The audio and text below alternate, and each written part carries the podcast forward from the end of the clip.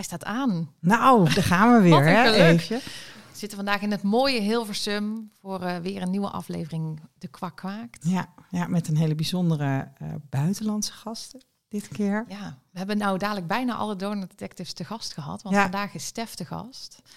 En eh, nou, Anne, gaan we ook nog een keer uitnodigen, maar vandaag dus Stef. En eh, die heeft zoveel bijzondere avonturen beleefd, gaat ze ons alles over vertellen. Hoe, eh, hoe ze weer de activist heeft uitgehangen en zo. Ja, we maken er een mooi gesprek van met Stef.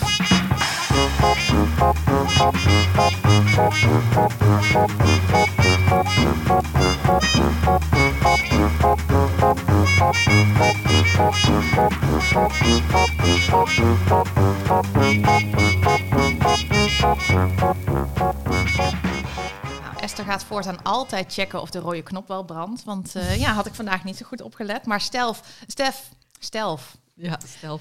Stef, alsnog van harte welkom bij eh, De Kwak Kwaakt. Heel fijn eh, dat jij bij ons wil aansluiten. Ja, ik, eh, ik vind het super om eh, hier vandaag te zijn. Ik heb verlof gepakt. En, eh, en ik Je hebt blijk de hele op- dag voor ons uitgetrokken, Ik toch? heb de hele dag En dat voor jullie uitgetrokken. ja, en zo. En, nee, en ik vind het ook gewoon reuze om hier terug te zijn en jullie terug te zien. Want het is ook al heel lang geleden dat we elkaar nog hebben gezien. Ook al zagen we elkaar in de zomer. En, ehm, en fijn dat jullie mij vroegen. Want zo wordt jullie podcast ook een beetje internationaal. Nou, inderdaad. En zo. We gaan de grens over. Ja, Nog, ja. niet, nog niet naar Denemarken, maar Ja. misschien komt dat nog. Voor de mensen die Stef niet kennen, Stef is, eh, nou ja, was ook een van de donordetectives en is wel de Vlaamse donorkind, activist eh, eh, die daar echt op de barricade gaat. Ja, ik Voor de denk rechten sowieso van donorkinderen. Van alle donordetectives denk ik wel dat Stef de meest activistisch is. dus de opperactivist. De opperactivist. Ja, dat geloof ik ook. Die prijs sticker voor jou. Ah ja, dankjewel. Ja, ik doe wel veel, denk ik. Allee, zo achteraf, als ik zo terugblik op de acht jaar waarmee dat ik ehm, eh, mij heb gesmeten in, in de materie en eh, al hetgeen wat eh, ik heb gedaan, maar ook samen met anderen heb gedaan, ja, dan denk ik ja, dat ik inderdaad wel veel hard en heel vaak op een barricade heb gestaan. Ja, je hebt afgelopen week nog iets heel dappers gedaan, maar dan gaan we het, dan gaan we, die, die Ja. bewaren we even. Dat is een cliffhanger. Ja, ja, ja. Eh, want Stef, we willen jou natuurlijk uitgebreid ook spreken over jouw persoonlijke verhaal. Maar ja, dat kan natuurlijk allemaal niet in één podcast. Dus daar willen we heel graag een aparte podcast eh aan wijden. Een aparte aflevering. Ehm, maar wil jij jezelf kort voorstellen? Ik ga dat proberen, want mijn verhaal is inderdaad gewoon super lang met heel veel wendingen. Eh, Daarom waar- krijg je daar een hele eigen aflevering ja, ja, ja, voor. Ja, ja, waarvan dat waarschijnlijk dezelfde, de slechtste scenarist zou denken, nee, dit is er los over. Maar, ehm, dus ik ben Stef, ik ben ondertussen 42 jaar oud. Ik ben verwekt in 1978 in zogezegd de eerste, of ik kom uit de zogezegd de eerste officiële spermabank van België. Maar die bestond toch al wel langer dan 1978? Eh, nee, de spermabank, de, de Invries spermabank, Ah, ehm, De bestond... Invries Spermabank. Ja, de Invries, ja, de frigo. Oh, heet het pas een spermabank? vers. Ja, Oh, als het in een- als het in een diepvries heeft gezeten. Oh, weet Ja, je, dit is echt een epiphany. Na achter, Echt? Ja, Oh, ik, ja. ik dacht gewoon, je gaat ook naar de Ah. spermabank om je verse kwakje te brengen. Maar dat is natuurlijk super dom. Nee, nee, nee, dat is niet dom. Nee, als, als, een dokter een vriezer heeft, dan is het een bank. Ja. Eh, Ah, ja. Een hele koude bank. Oké. Een hele koude bank. en ehm, mijn ouders zijn daar ten rade gegaan, ooit bij een fertiliteitsarts, ehm, nadat mijn vader ehm, zogezegd onvruchtbaar bleek. En eh, mijn moeder is daar behandeld geweest en is geïnsemineerd geweest. Zij is zwanger geworden van een drieling, waarvan ik dus eentje ervan ben. Ik heb nog een drielingbroer en een drielingzus.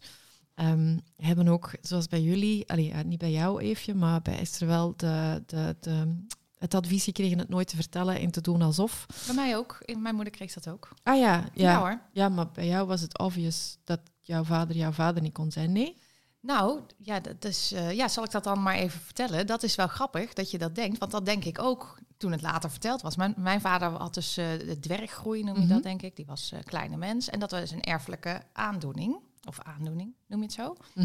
Dat is erfelijk. En, ehm, eh, en toen hebben ze gekozen voor donorsperma. En toen is ook verteld van, dat mag je nooit vertellen dat dat gebruikt is. Maar toen mijn moeder dat ging vertellen, ik was 15, mijn zus was 18 en die was al aan het nadenken over kinderen krijgen. En daarvoor wilde ze zich gaan laten onderzoeken in het ziekenhuis van is dat dan erfelijk wat mijn vader eh, mij heeft eh, overgeërfd. Ja, en toen eh, ging ze naar de huisarts, mijn moeder, helemaal in paniek van, ehm, van ja shit, wat moet ik nou? En die huisarts had dus ook zegt mijn moeder, hè, toen de tijd gezegd van dat moet je nooit vertellen. En die zei nu echt van ja, maar daar had je toch zelf kunnen bedenken dat ze daar dan ooit achter zouden komen. Dus mijn moeder voelde zich ook helemaal in de, in de kou staan eigenlijk. En, Uh-huh. eh, en toen dacht ze, god, dan moet ik het gaan vertellen. Dus eh, hoe dom ook, want je denkt nu van ja, daar, sorry dat ik sloeg tegen mijn microfoon, daar, daar zou je toch eh, logischerwijs een keer achter komen. Want dat zou een generatie overslaan. Mhm. Maar dat was dus bekend dat dat zo was. Dat zou een generatie overslaan. Ja, dus eh, de kinderen van mijn ouders zouden niet klein zijn, kleine mens. Maar als ik dan kinderen kreeg, dan, had ik 50% kans op. een Om ik het vind door het, te dit, dit is ook een raar verhaal, maar goed, dat maakt niet uit. Nee, misschien Dat, is eh, dat... ik heb, ik, ik, ik heb het een niet, andere keer ik over. heb dit ook niet gefactcheckt, maar dat is het verhaal wat mij Ja. verteld is. Ja. Nou, Nee, Ja. het doet Maar mij wel, eh, doet mij wel terug naar Stef. Ja, nee, nee, nee, maar ik wou even terugpikken op Ja. jou. Het doet Ja. mij wel eh, denken aan verhalen van eh geadopteerden. Die bijvoorbeeld gekleurde geadopteerden die eh, in een blank gezin opgroeien en echt zo tot heel hun jeugd denken dat zij ook blank zijn. Tot als iemand hen wijst van ja, maar jij bent niet zo blank als je ouders. Je, bent, Nee. allee, je hebt een andere huidskleur, jij komt ergens vandaan. Ja. En die dan pas beginnen te beseffen van oh, ja, maar dat, dat klopt. Maar zichzelf ook blank zien. Maar Dus, ook eh, nu weer, weet je wel, ehm, wat jij zegt van, oh, dat klopt misschien niet met dat erfelijkheidsverhaal. Er zijn zoveel dingen die je als kind verteld zijn, of als jong mens, Die, die je eigenlijk aanneemt. En nu, inderdaad, misschien klopt dit ook weer niet, maar je, je, je gaat niet overal bij twijfelen van vertellen mijn ouders je wel de Nee, waarheid. natuurlijk niet. Nee. Dus, eh, dus dat gebeurt. eh, dat gebeurt. Dus ja. Dus terug Dus. naar het verhaal. Ja. Dus mijn ouders worden zwanger van een drieling. En dan, ja, ehm, we hebben pas op latere leeftijd te weten gekomen dat we donorkinderen waren. Ik had het graag liever vroeger geweten, maar ook dat was mijn beslissing niet. En ehm, eh, op ons 25e zijn we te weten gekomen. En dan denk ik dat het een aantal jaar heeft geduurd eh, voor ik de loyaliteitskettingen kon losschudden. Eh, want ik was nog verbonden aan mijn familie. En er werd toen ook gedreigd, maar daar zal ik dan later meer over vertellen. En, ehm, en ja, ik ben dan op zoek gegaan. eh, en, en belachelijk eigenlijk, maar ik heb zo mijn eerste interview gedaan, echt als een annonce. In een, in een soort van tijdschrift van ik ben op zoek naar mijn biologische familie.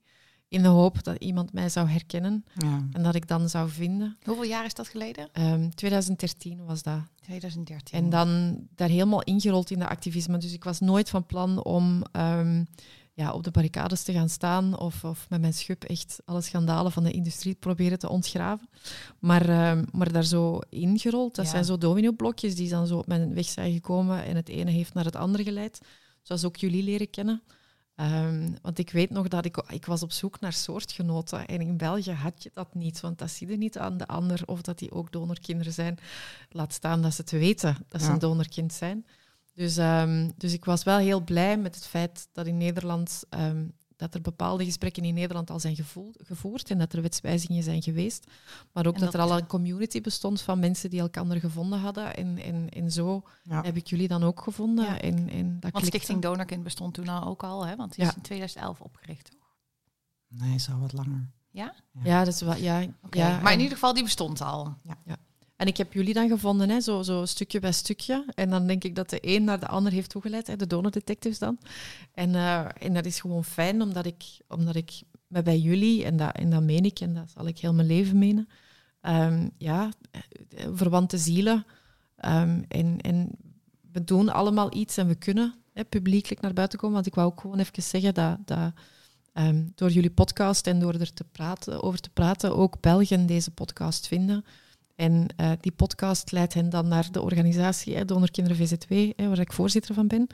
En dat is gewoon heel fijn dat je zo overal wel kruimeltjes laat, ehm, zodat als mensen op zoek gaan, sowieso de die kruimeltjes wel gaan vinden, die dan weer dan de weg leidt naar hetgeen wat dat hen mogelijk kan helpen. Ja, Ja, dat is wel mooi hè. Dat ehm, zo'n podcast ook gewoon weer leidt tot nieuwe, nieuw publiek, zeg maar. Nieuwe mensen die, eh, eh, die dan andere donorkinderen vinden. Wat, wat gewoon heel, eh, heel helend kan zijn. Ja, en ook luisteren. Ik Ja. denk dat het ook heel belangrijk is dat mensen kunnen luisteren naar verhalen en gesprekken en ook confronterende zaken, ongetwijfeld. Hè, zaken die je misschien niet als ouder wilt horen of, Ja. of misschien niet als donorkind of als donor. Ehm, Want de situatie in België is wel wezenlijk anders dan hier in Nederland. Hè? Ja, wij wonen in de middeleeuwen. Hè? In de fertiliteitsmiddeleeuwen. Ja, ja, de fertiliteitsmiddeleeuwen. Ja. En zo, ja, verschrikkelijk. Hè? Allee, ja, ik, krijg, ik krijg dat niet uitgelegd, maar, eh, maar ik ga het toch proberen. Ja, in mijn land is anonimiteit de norm en zelfs ehm, ja, uh, aangeraden nog steeds. Um, zolang als het kind maar liefde heeft, hè, komt alles goed. En dat heeft te maken met een fertiliteitsindustrie die heel hardnekkig vasthoudt aan uh, potjes toegedekt te houden. En uh, totaal geen inzicht hebben. En, en, en ja, je wil niet weten wat ik al heb meegemaakt, van belerende vingertjes tot intimiderende mails, tot um, op recepties aangesproken worden door fertiliteitsartsen die zeggen dat ik hun werk moeilijker maak. Um, terwijl ik dan antwoord van ja, maar misschien is, was het vroeger te gemakkelijk voor jullie. Hè? En misschien moeten beseffen dat je met mensen bezig bent en, uh, en dat er kinderen van komen. En, um, dus ja, dat merk ik wel heel hard. En ook, allee, uh, toen we Donor Detectives hebben gelanceerd, zo'n paar jaar geleden, hè, we hebben dat gelijktijdig gedaan in Nederland en in België, in de kranten, was dat ontstellend om te zien hoeveel bagger ik van de industrie heb gekregen. Alleen jullie ook, mede-companen. Maar uh, de privacycommissie moest ons onderzoeken. We waren spermaguerilla, we zijn genetische fundamentalisten. Het is ongelooflijk. Yes, bam, bam, bam. Ja, ja. ik ben nog trots als ik je hoor. Nou, ja. ik ook, ik ook. Of zo de, de, de spermabanken gaan drooglopen. Terwijl dat eigenlijk... Dat, is niet, dat was eigenlijk het gesprek niet. Het was gewoon van... Ik dacht echt van... Allee, die industrie gaat ook begrijpen dat die op een andere manier eens een keertje gaan moeten kijken. En die gaan mensen moeten informeren, correct deze keer. In de plaats van hen blaasjeswijs te maken. Ja, en het is de vraag of dat nu wel, uh, wel goed gebeurt. In dat kader is uh, uh, Follow the Money is bezig met een uh, serie artikelen mm -hmm. over de fertiliteitsindustrie. En um, uh, daar komen dit soort zaken ongetwijfeld ook in, uh, in aan de orde. En het is, ook niet, het is ook niet iets wat dan alleen in Nederland speelt. Hè? Want um, heel veel misstanden die kun je copy-pasten van, van land naar land. Um, Mag ik meteen even van de gelegenheid gebruik maken om dat follow the money, om Pak dat even hem. onder de aandacht te brengen? Ja. Uh, want er is dus uh, uh, een journalist bezig met het verzamelen van, van, van verhalen, met het schrijven van verhalen over de fertiliteitsindustrie. Um, onze achterban kan wellicht helpen, luisteraars, die kunnen wellicht helpen met um, informatie. En um, waar ze op dit moment specifiek naar op zoek zijn, zijn verhalen over overheidsinstanties of instanties die gefinancierd worden door de overheid, die voor ons zouden moeten werken. En dat, is, dat zijn dus SDKB en VIOM. Ja, precies. Um, uh, hoe die hun werk doen en wat, uh, wat ervaringen met hen zijn, hoe zij werken. Um, mocht je je verhaal willen delen, um, mail ons dan. Uh, stuur je bericht naar de kwakkwaakt.gmail.com. Wij verzamelen de verhalen, sturen ze door naar de journalist die aan deze serie werkt. En dus alleen onderzoek in, in, op Nederland? Ja, dit, dit is een ja. serie artikelen over okay. de fertiliteitsindustrie. Ja. En dat, dat, dat is niet alleen over Nederland, want het is een internationale industrie. Nee, maar ik bedoel, moet Stef maar, ook een oproepje doen van welke instanties dat in België zijn? Of is dat... Uh... Nee, dit, dit gaat specifiek over Nederland, okay. dit ja. stuk. Okay. Ja, ja. En ik heb wel uh, Stef er gegevens uh, gedeeld in overleg met Stef, omdat er inderdaad in, in België natuurlijk ook allemaal dingen gebeuren. Um, die het daglicht nog niet hebben gezien. Ja. Precies, precies. Maar help, uh, weet je, het is belangrijk dat dit soort verhalen naar buiten komen. En ja. dat er ook kritisch wordt gekeken door serieuze journalisten naar wat er gebeurt in mm. deze industrie. Dus ja. weet je, we hebben wat dat betreft echt luisteraars, lieve luisteraars, we hebben jullie hulp nodig. Um, stuur je verhaal naar de kwakkwaakt.gmail.com. En dan gaat het om ervaringen, hoe STKB en FIOM, hè, hoe over, instanties die met overheidsgeld gefinancierd worden, hoe zij hun werk doen voor ons donorkinderen. Ja, en dan gaat het dus ook over misstanden natuurlijk. Want als je ja, ja. super blij mee bent, dan is de vraag of het nut heeft. Uh... Oh, nou ja, ik, als, als, als, als, er mensen zijn die hele goede ervaringen hebben, dan is dat, ja, uh, is dat voor, uh, voor de evenwichtigheid van de berichtgeving nee, dat is ook goed. waar. Dat is zeker waar. ja. Hoor en wederhoor. Uh, Stef, terug naar jou. Jij was jezelf even aan het voorstellen. En ondertussen, zoals altijd, als wij zitten te praten, glijden wij weer af naar een ander, uh, ander uh, zijpaadje. Um, Wel ja, om dan, ja, ik heb een haakje hè, over misstanden, over de fertiliteitsindustrie, maar dan ja, uit België dan. Um, vier jaar geleden of vijf jaar geleden heb ik beslist om op zoek te gaan naar mijn biologische, allee, onze biologische vader, hè, zijnde van een drieling. En dan heb ik um, ontdekt dat we, werden, dat we zijn verwekt aan de hand van een cocktail van verschillende spermastalen. Dus mijn drielingzus, waarmee ik in de buik heb gezeten, dus voor sommige mensen is dat soms heel moeilijk om te begrijpen, ehm, die heeft een andere biologische vader dan ehm, onze drielingsbroer en ik. En ik weet nog dat toen ik naar buiten ben gekomen met mijn verhaal, om, uh, het was altijd, de cocktail was altijd een urban legend. Eh, alle fertiliteitsartsen zeiden, nee, nee, dit is zo onethisch, dit zouden we nooit doen. Nee. En ik kwam dan naar buiten met mijn verhaal en dan had je de artsen die zeiden, ja, vroeger, toen deden we dat wel eens. Mm. En zo, maar nu doen we dat helemaal niet meer. En dan uh, weet ik ook nog dat er een aantal andere artsen waren die in de pers hadden gezegd of hadden gesteld dat uh, waarschijnlijk mijn moeder had gevraagd om een cocktail op te steken. Seriously, Waar, waarom zou ze dat? Ja. Ik, wil, ik heb echt ontzettende zin in een, eh, Ja, in een meerling van meerdere vaders. Ja. Nee, we- ja ik, vond dat, ik, vond dat, ik vond dat denigrerend. Ik vond dat mensonterend. hoe- ik vond dat dan? verschrikkelijk. Nee, ja, hoe dan? Nee, ja, zo, het kan niet aan de arts liggen, hè, Esther. Het zal nooit aan nee, de arts liggen. wel. Ja. En nee, dan- want er zijn wel toch van die verhalen waarvan ik niet weet of het, of het zo is, of dat het broodjes aap zijn. Dat als je dus meerdere sperma-stalen bij elkaar gooit, dat ze dan harder gaan zwemmen. Dat hebben ze vroeger een bepaalde periode gedacht. En dan hebben ze daar degelijk onderzoek naar gedaan en dan ook gezien dat één, het Ja. is niet ethisch. En dan ten tweede, ehm, ja, nee, die vechten al tegen elkaar. Maar bijvoorbeeld ehm, het verhaal dat wordt verteld, maar nee, dit is te zot voor woorden, dit kan eigenlijk nooit gebeurd zijn. Om dan eigenlijk, te, om dan eigenlijk vast te stellen dat ik inderdaad het resultaat ben van een cocktail. Dus dan één was het, mijn moeder had het waarschijnlijk zelf gevraagd. En dan het tweede was, eh, je moeder heeft waarschijnlijk een affaire gehad met iemand anders. Oh ja. En dan waren artsen die Oh. dat zeiden van ja, maar ben je zeker dat je moeder geen relatie heeft gehad met iemand anders, een minnaar had ergens. En dan ehm, heb ik toen ook geopperd van ja, dat ga ik pas kunnen weten als ik hem heb gevonden. En dan ja, ja ik En dat hem- is gelukt, hè, Stef? Want Ja, je, hebt, ja, je hebt allebei die, jullie vaders. Ja. die zijn, eh, ja, die van. Fie hebben we redelijk snel gevonden. Ehm, maar dan ga ik dan nog iets naar een ander verhaal vertellen. En dan ja, de mijne, hè, eh, een jaar geleden. En hij bleek op het moment van mijn verwekking een armzalige 19-jarige student te zijn. Dus ook helemaal niet de, de, de, profiel dat werd geschetst dat mijn ouders in het kabinetje was. Hij is getrouwd en heeft gezonde kinderen.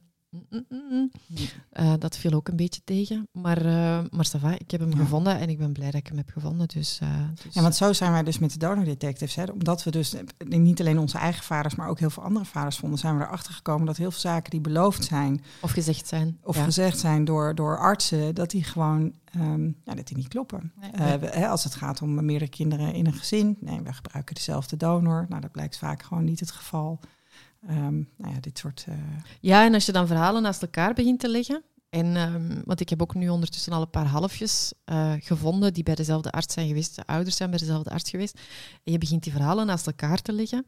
Dan zie je die inconsistenties. Mhm. En dan zie je eigenlijk eh, ja, die machinerie ja. die er helemaal achter zit. Die inderdaad wel bepaalde dingen belooft en Ja. verkoopt. En dan achteraf kan je toetsen en dan, kan je, en dan stel je eigenlijk vast... Nee. mm, mm, mm. Een van de eerste vragen die ik aan, aan mijn eerste halfzus, eh, eh, aan, aan, aan Saskia, stelde, was van hoe ziet jouw vader eruit? Want onze, die donor die zou op mijn vader lijken. Dus op het moment dat ik een zus vind, ja, dan moesten onze vaders moesten op elkaar lijken. Logisch. Ah, ah. Weet je, dat is een van die, van die dingen die beloofd werd, die gewoon Mhm. helemaal niet werd waargemaakt. En zij dachten toch van, joh, er komt niemand achter. Ja, Dus eh, Ja. dit, dit is ook wat anonimiteit doet, hè? Dat houdt dit soort dingen allemaal toegedekt, ja. Ja, en ik denk dat ze daarom in mijn land, hè, in België, zo ehm, heel angstvallig die anonimiteit, dat tekseltje willen dichthouden. Omdat eh, door nu die organisatie te hebben en het gegeven dat mensen beginnen te testen en dat we dingen achterhalen, zwart op wit, ehm, kan je het ook niet meer ontkennen, kan je het Ja. ook niet meer ontkrachten. En dat je dan eigenlijk gewoon al die zaken naast elkaar begint te leggen, begin je echt te merken dat, er, dat, er, dat die, ze deden wat ze wouden. Hè. En eh, ja, er zullen daar waarschijnlijk wel ehm, artsen tussen zitten die een iets meer en betere ethiek eh, hanteerden dan. Maar hetgeen wat dat wij vaststellen in onze groep, en we zijn nog niet zo groot als de Nederlandse groep, hè, omdat we nog niet zoveel testen en toestanden, ehm, is wel ontstellend, omdat dit is het topje van de ijsberg. We zitten al met een kleine groep en we ontdekken al heel veel. Ja. Ehm, Ja. En wij ook hebben nu al twee fertiliteitsartsen in België die met hun aan eigen kweek deden, hè, die Ja. hun eigen zaad gebruikten. Ja. Dat is nog nu publiekelijk niet aan bod gekomen. Hè. Dat hoop ik ooit naar buiten te kunnen brengen, effectief met naam en toenaam. Maar het is effectief wel zo. Hè. Ja, en dan, Precies. want het is altijd de uitzondering. Hè. Als je iets naar buiten brengt, is het, ah, maar dat is zeer uitzonderlijk. Dat is alleen maar bij jou. Maar als je dan zo de Nou, maar verhalen je- begint ja. te verzamelen en inderdaad, wat jij zegt, copy-paste, elk land heeft zijn eigen en dezelfde schandalen. Ja. ja, want we zitten ook in internationale Facebookgroepen. Mhm. hè? Want jij hebt, jij hebt met, met, met je donorkinderen VZ2 een groep. En we met donorkind hebben we een groep. Maar er zijn ook internationale groepen. En daarin hoor je gewoon dezelfde verhalen. Er Ja. zijn ook in, in de Verenigde Staten behoorlijk wat artsen Ja. die een duit in het zakje hebben gedaan. Eh, nou ja, we hebben hier ook, er zijn er een aantal in het nieuws. Mhm. Eh, maar we weten dat er meer zijn. Ja, want deze week kwam dan weer in het Nederland in het nieuws hè, dat de dokter Wildschut heette hij, hè, dat hij In Zwolle.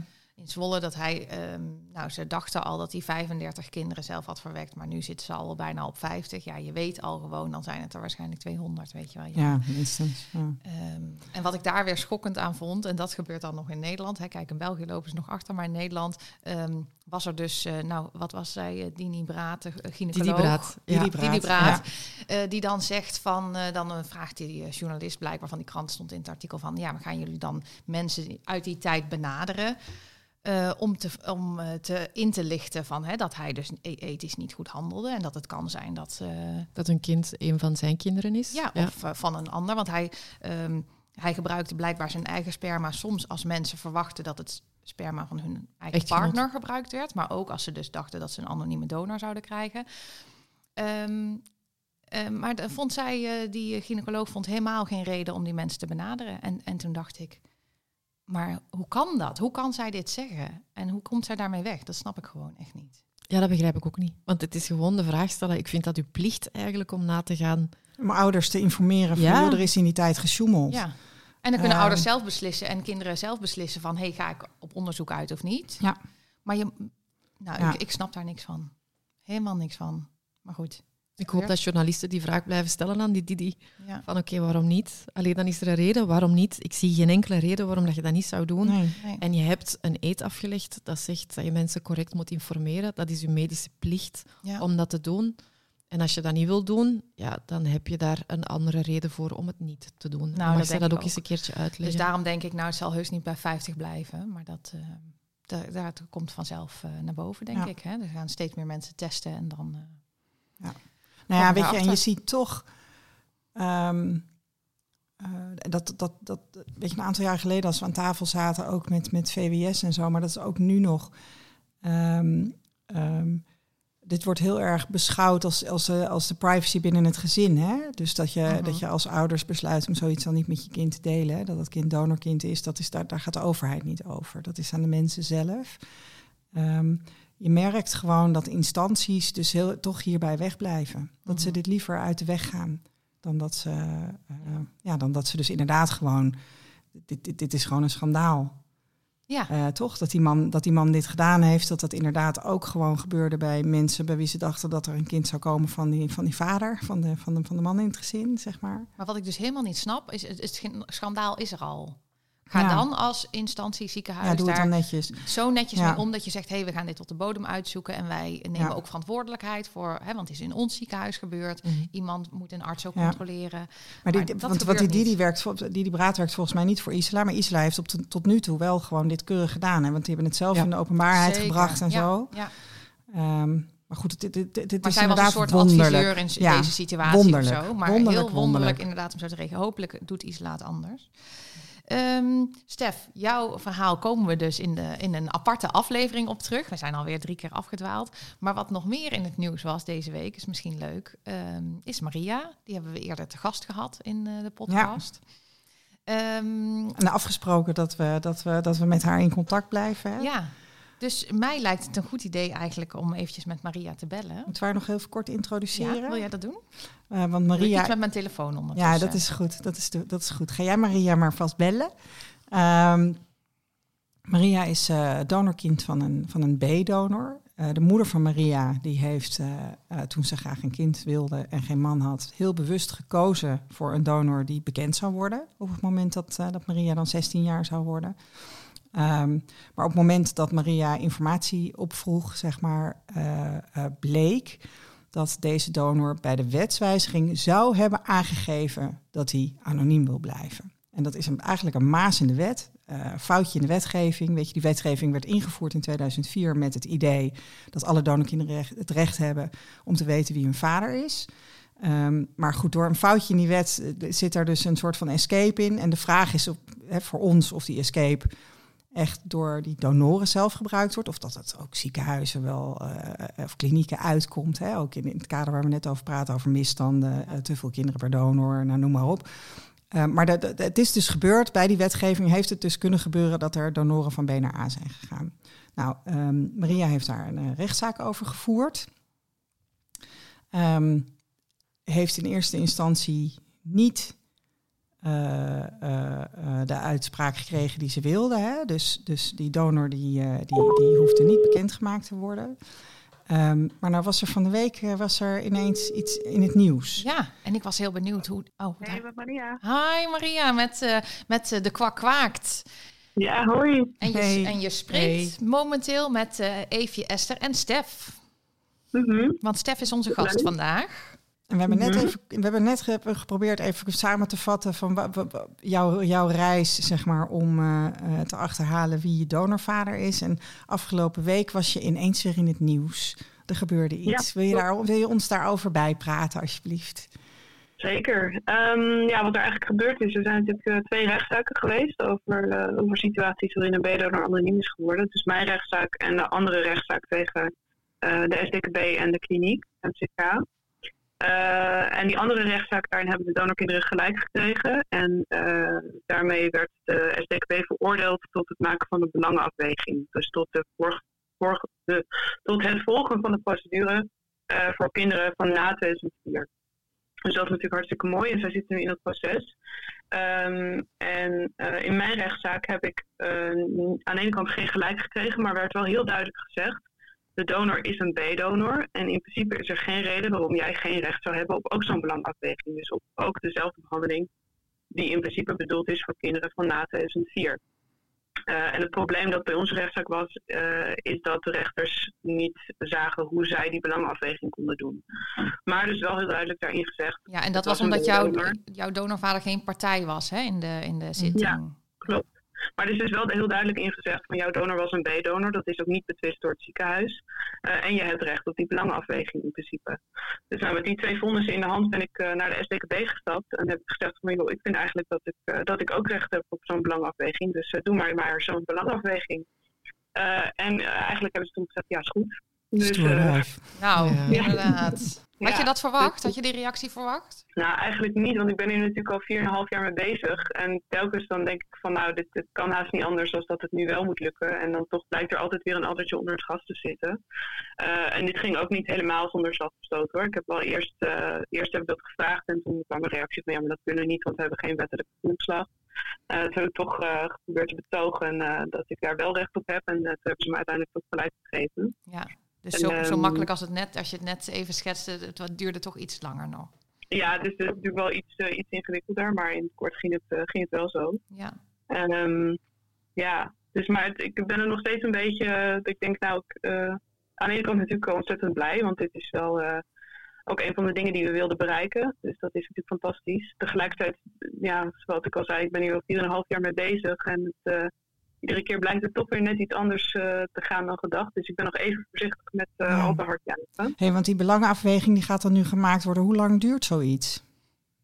Um, eerst krijgt de donor dus de tijd om, uh, om die belangen aan te dragen. En dan kan volgens mij, uit mijn hoofd duurt dat acht weken, die belangenafweging. Oh, in totaal acht weken?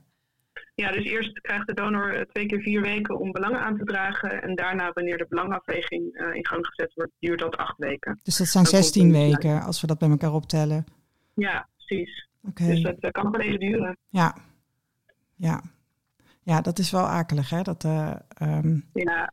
Dat, dat, ja, dat is, het is natuurlijk een ja, hele persoonlijke kwestie. Dus dat dat, dat, dat dan door zo'n heel bureaucratisch of echt via zo'n proces uh, moet gaan, dat is natuurlijk wel heel zuur. Maar, uh. en, en krijg jij te horen, stel dat de belangafweging um, wordt van, uh, nou, het belang van de donor weegt zwaarder. Mm -hmm. Krijg jij dan te horen wat daar dan de reden voor is? Ik neem aan van wel. Zoiets stond wel in de brief die ik kreeg, dat ik, uh, wanneer er een besluit gemaakt wordt op basis van die belangafweging, dat ik dan wel te horen krijg hoe ze tot dat besluit zijn gekomen. Dus ik neem aan dat daar ook uh, dat daar wel gezegd wordt waarom ik dan die gegevens niet uh, kan krijgen. Dat zou ik ook wel eerlijk vinden. Ik had ook een vraagje voor jou, Maria. Um, Word jij bijgestaan in het, in het schrijven en het, en het oplijsten van jouw belangenafweging?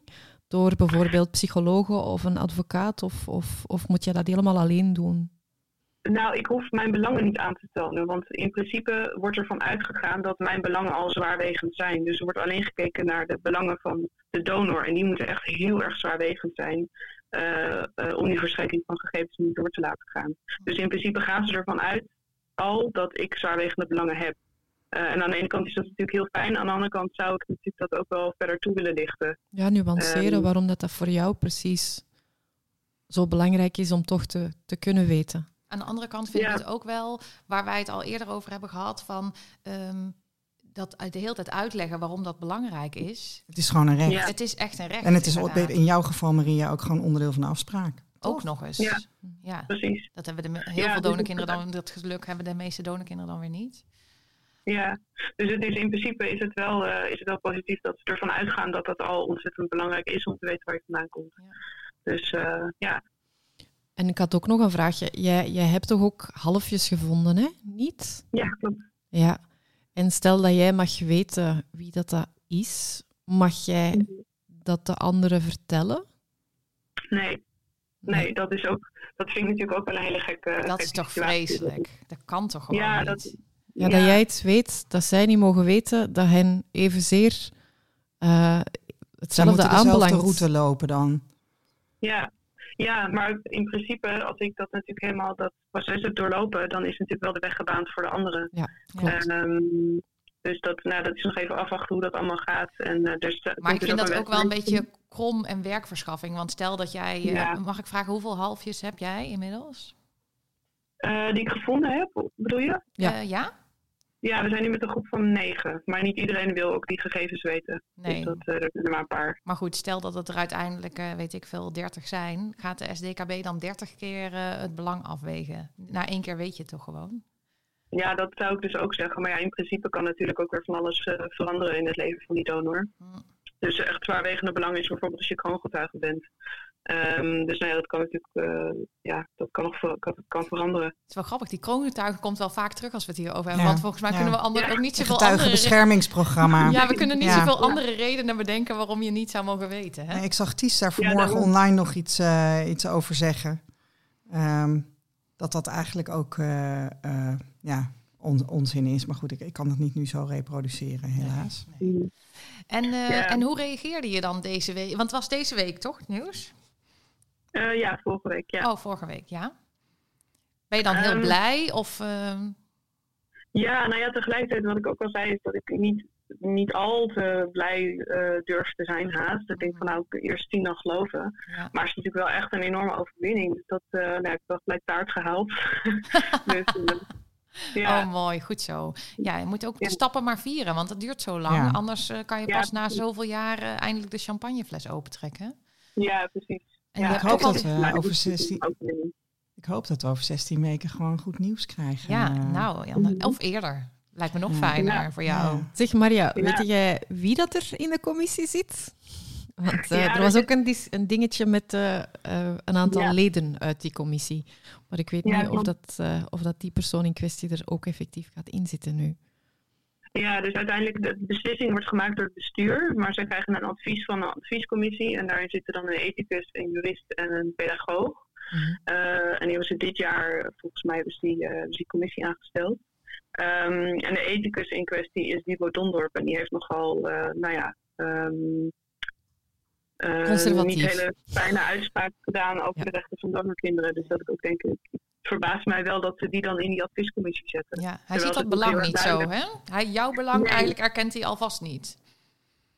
Nee, nou ja, ik, ik, ik, het kan echt alle kanten opgaan. Uh, want bij mij was het natuurlijk wel, volgens mij heeft hij het vooral over echt anonieme donoren gehad. Maar die van mij was natuurlijk oorspronkelijk bekend, dus ik weet niet hoe hij daar tegenaan kijkt. Nee. Maar ik vind het wel vreemd dat het uh, bestuur, uh, stond ook in de vacature, dat ze wel graag mensen wilden die vanuit het kind konden denken. Die dus ook konden bedenken dat er sowieso al een zwaarwegend belang is van het kind om te weten wie diens vader is.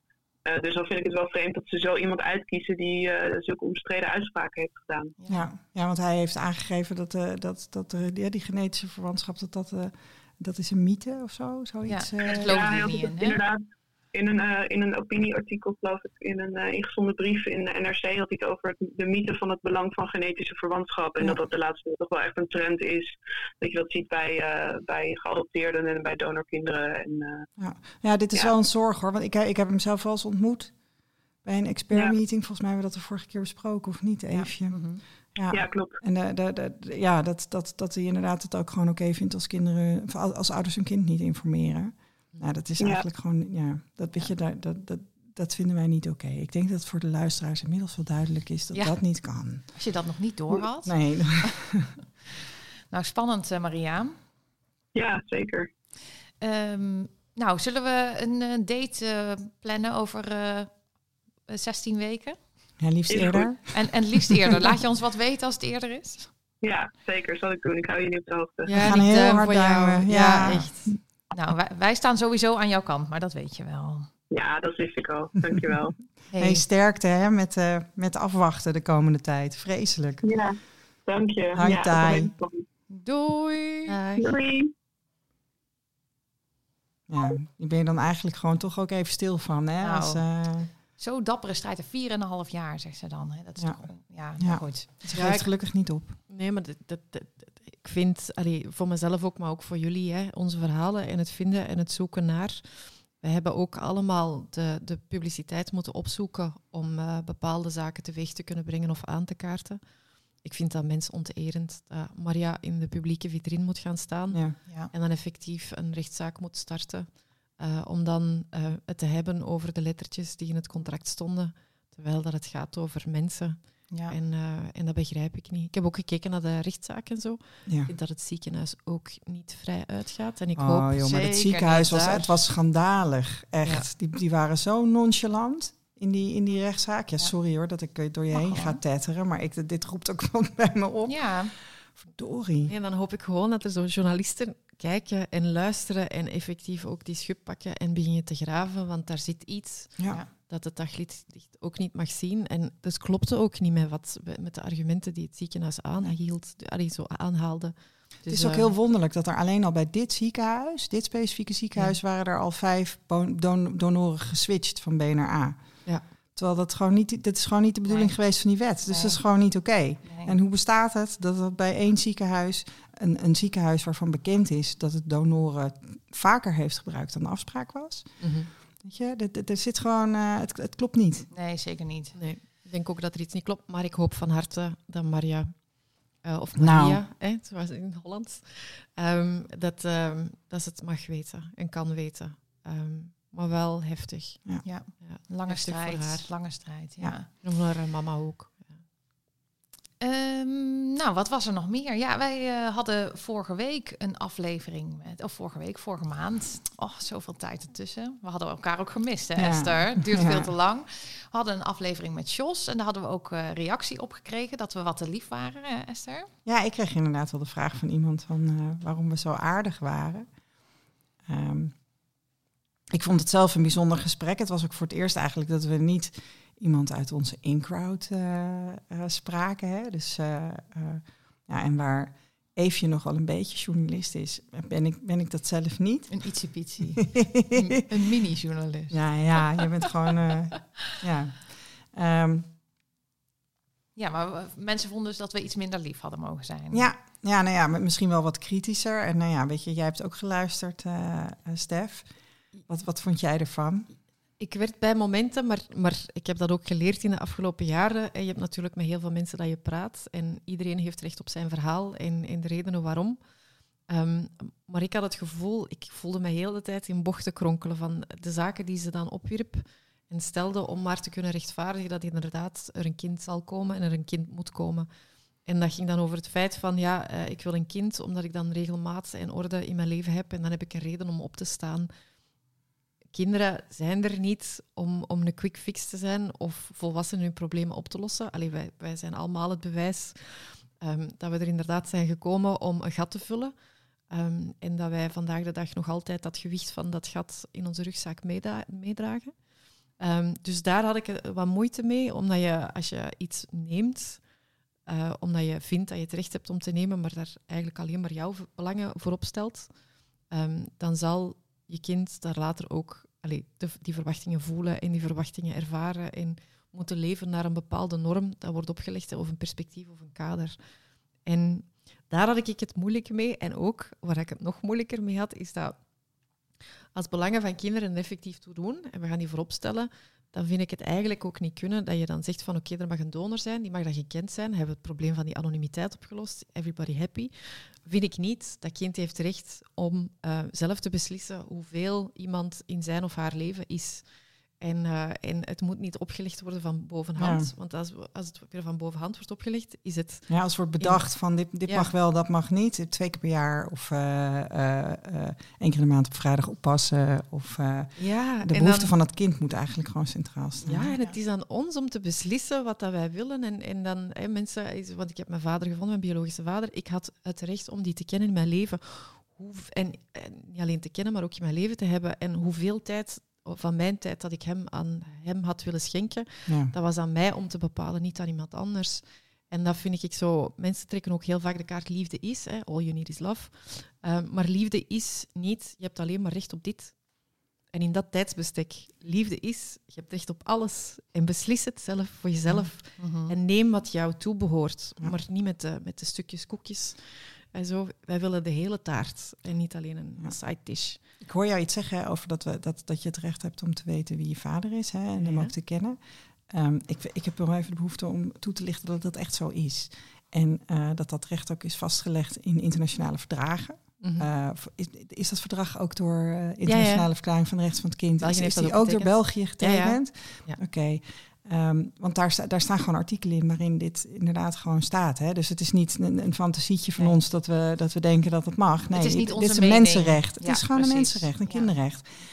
Ja, maar bij ons in, ons in België is de discussie over het feit het recht om je, je ouders te kennen, omdat daar geen biologisch bij staat. Ja, maar dat, is, dat schijnt dus echt geen punt van discussie nee, te nee, zijn. nee, Met, Absoluut. Nee. Um, maar, maar ja, in België is ook, allee, uh, allee, met de draagmoederbeurs die er afgelopen weekend was, is het bijna zo het verheven recht van de bestellende, de, de bestellende volwassenen. Dus zij die het bestellen, hebben het recht op het kind en het kind heeft alleen maar recht op zij die het bestellen. Mm -hmm. Dus dat, dat, is zo de kromredenering. Maar absoluut, ja. een kind heeft het recht en hoort het recht te hebben, fundamenteel recht om uh, zijn familie te kennen. Uh, ook om zijn identiteit te volle kunnen vormen. Want anders gaat dat niet. Anders zitten we met een halve identiteit of een valse identiteit. En we weten ook uit alle mensen die wij ondertussen kennen in onze twee groepen, hoe schadelijk dat, dat kan zijn voor iemand om maar met een halve of met een, met een, met een fictieve identiteit door het leven te moeten gaan. Ja. Nou, en dat was dan wel weer heel goed van Jos, want ik luisterde terug en ik dacht, eigenlijk zoekt zij geen donor. Zij zoekt een vader. Ja.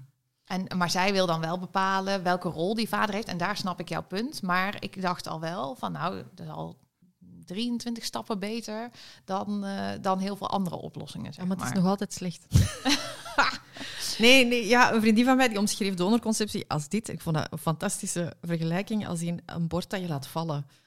En uh, je plakt dat terug aan elkaar. En ook al is het maar in twee stukken gebroken, je plakt het terug aan elkaar, dat bord is nooit heel meer. Nee. En, zo. En, en, en ja, die anonimiteit die moet eruit, maar het omvat zoveel meer dan alleen maar een foto te hebben of een naam. Ja. Uh, en het is aan het kind om Ja. de regels te bepalen, niet aan Ja. de ouders. Ja, nee, ik snap jou helemaal. Alleen Nee, soms maar mijn kind ik, gaat die behoefte helemaal niet krijgen. Want ik ga heel van het kindje houden. Dus die heeft helemaal... overladen met liefde. en Ja, zo, hè? ja. Nou, maar soms denk ik wel van, oh ja, het stappen in de goede richting ben ik ook al blij mee, of zo. Ja. Ik denk, we kunnen toch Ja. niet, uh, we Ja. kunnen de wereld toch niet veranderen. Nou ja, ja. Maar stappen in de goede richting, absoluut. Als het einddoel is dat we komen tot iets waarbij dat we redeneren vanuit volledig het belang van het kind. Ja. En dat we dan de afweging maak, moeten maken van, kan het of kan het eigenlijk niet? Want als we het toelaten en we doen het kind toch nog tekort, moeten wij ook de verantwoordelijkheid hebben om iets niet toe te laten. Ja, maar dan uh, was dat artikel uh, waar jij uh, boos over maakte. En jij niet alleen. Dat mensen onder een artikel over die dokter Wildschut, um, die dus als dokter heel veel kinderen heeft geproduceerd. Um, dat mensen daaronder reageren van ja, maar wat nou... Het ging over Nijgeertge. Dat was oh, een, ja, shit, was een stuk was over dat, overname ja. van Nijgeertge. En dat werd gedeeld op de, op de pagina, op de openbare pagina van Stichting Donorkind. Dus daar kun je op Facebook gewoon even een kijkje nemen. Um, daar, daar wordt dat artikel gedeeld en daarin wordt vermeld dat, dat, dat die kliniek dus is overgenomen door uh, een uh, discutabele Tsjechische voormalig premier die ja. investeert in, in de fertiliteitsindustrie. En daar reageren dus inderdaad ouders op die zeggen, nou ik ben daar heel goed geholpen. Um, en dan, dan ontstaat er eigenlijk een discussie over het gebruik van, van buitenland zaad.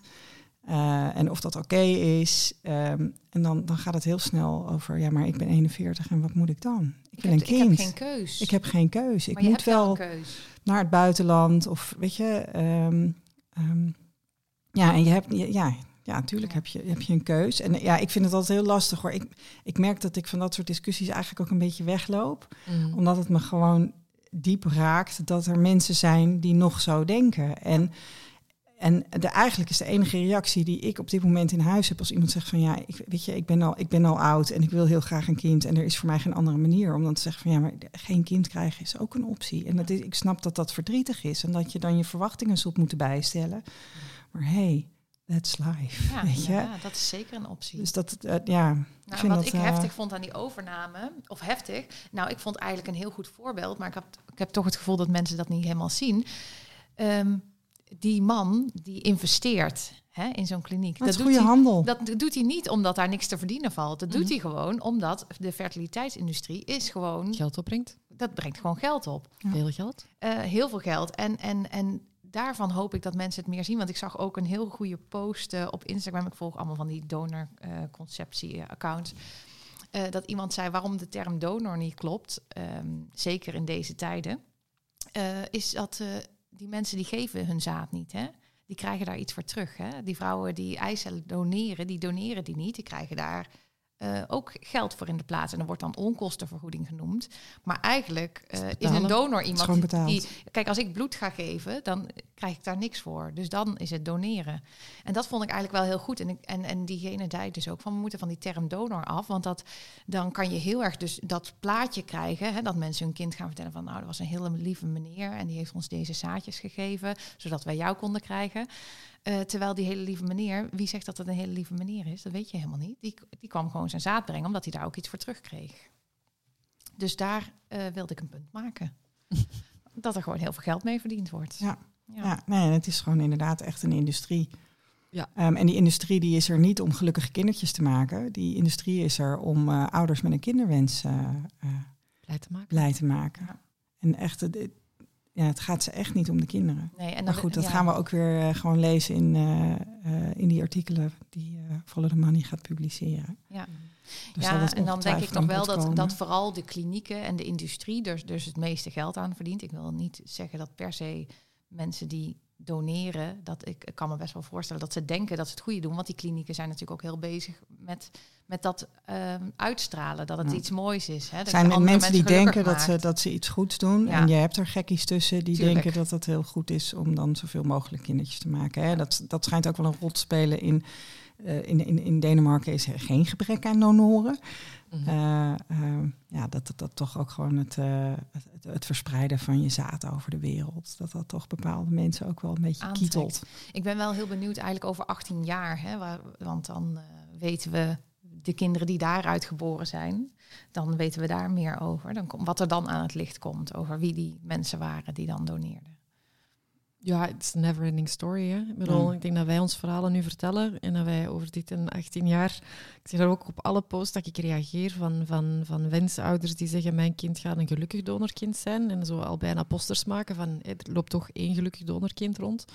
En iedereen wil die dan ook aanraken. Dat merk ik ook heel hard. Als er een gelukkig donorkind is, wordt dat Ja, die willen we heel graag spreken. Dat Ja. verhaal willen we Ja, heel graag horen. Ja. Ja. En zo. Ja. En, dat, eh, dat gelukkige donorkind is vaak niet boven de 18, hè, trouwens. Dat is Ehm, even- nee, nee, ik heb er wel Of eentje. niet boven de 30. Nee? Nee, er is iemand eh, in België en eh, die heeft zich eh, zelf verklaard als het gelukkigste donorkind van België. En die, die is nu ook posterboy geworden van de LGBT-community.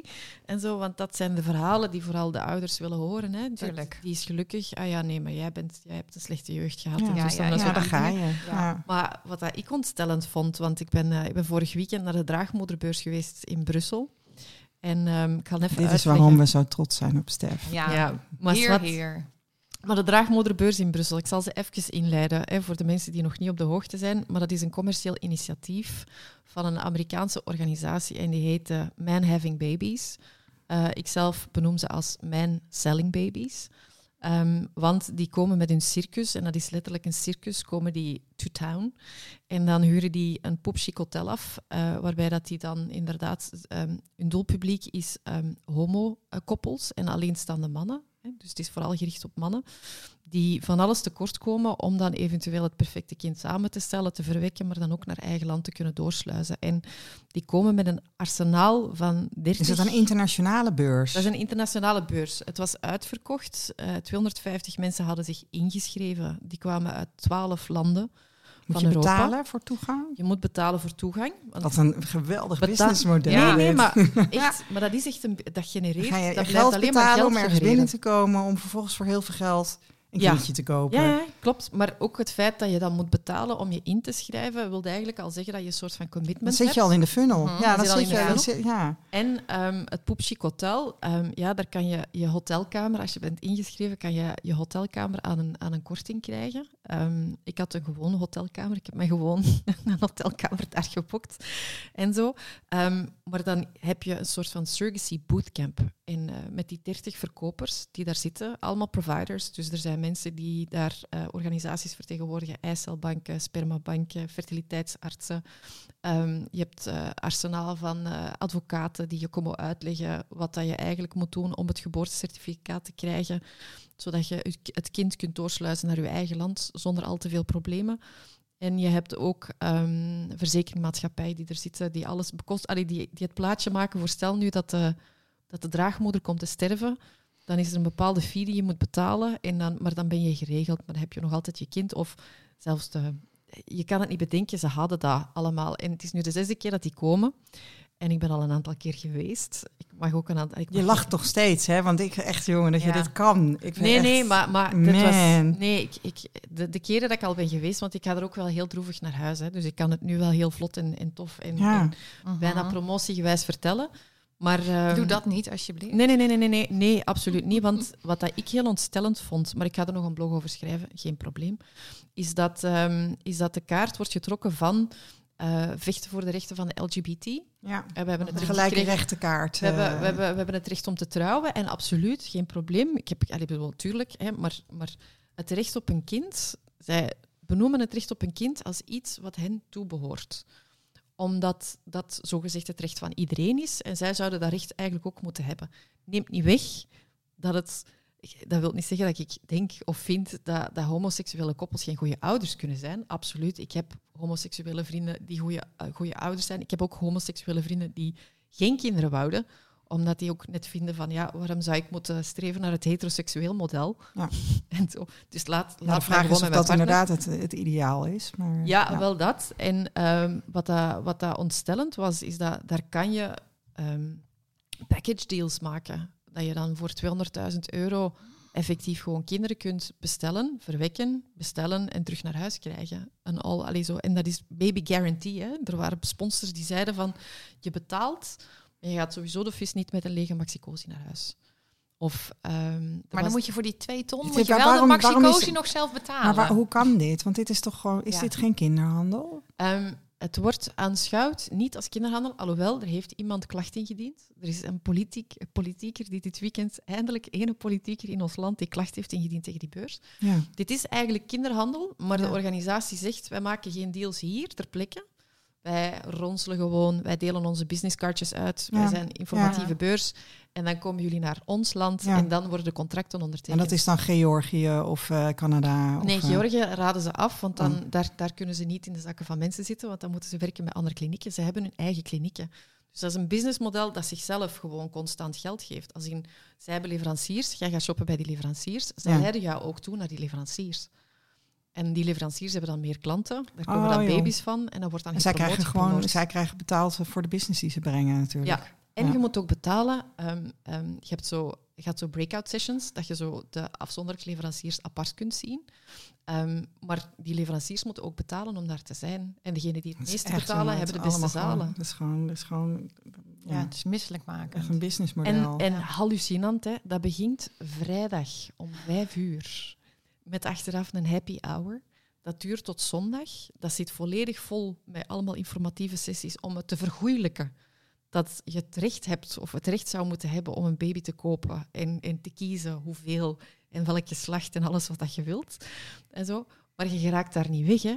Dus die willen, vanaf het moment dat je daar binnenkomt, Mm. je zit daar op hotelkamer, s morgens vroeg, begint kwart na acht, begint het. Hè? Ja. En dat begint dat tutossiëren. Indoctrineren. Dat is de hele tijd tjak, tjak, tjak. Hè. Heel, het enige wat je de hele tijd hoorde van die leveranciers was van... En hoe is het met je hoofd? Buzzing, buzzing. Omdat je heel de tijd krijg je informatie, maar heel de tijd is het ook het normaliseren van het gegeven dat het moet kunnen, omdat je alleenstaande man bent of ja, maar dit gaat dus helemaal niet over kinderen. Dit gaat over gelijke rechten voor homo's. Het gaat niet over kinderen. Nee. Het, het gaat, ze zijn heel de tijd bezig over kinderen, maar het gaat niet over kinderen. Nee. Het gaat gewoon over het feit van, ik- ik wil dat. Ja, en het verhaal van dat kind of van de rechten van dat kind wordt daar natuurlijk ook gewoon niet verteld. Nee, nee. Het is En geen onderdeel van, eh, wat dat van de heel verkoop. Ehm, wat dat heel ontstellend was ook, is dat, maar dat heb ik bij de andere beurzen ook gezien en zo, de, de draagmoders. Iedereen van de leveranciers zijn er allemaal ofwel homoseksueel ofwel ooit draagmoeder geweest. Mhm. Die hebben nu allemaal kinderen waarmee dat ze kunnen showen en pochen. Ja. Want ook in de happy hours zijn er koppels die langskomen met kleine schattige kindjes. En die lopen rond in de zaal om alleen maar te projecteren aan die andere mensen aanwezig. Dit kan jij zijn. Ja. Over drie jaar als je genoeg geld hebt. En dat is, dat, is, dat is hallucinant. En je hebt de draagmoders die dan zelf hun agencies zijn gestart, omdat die ook hebben gezien van hier is eigenlijk een businessmodel.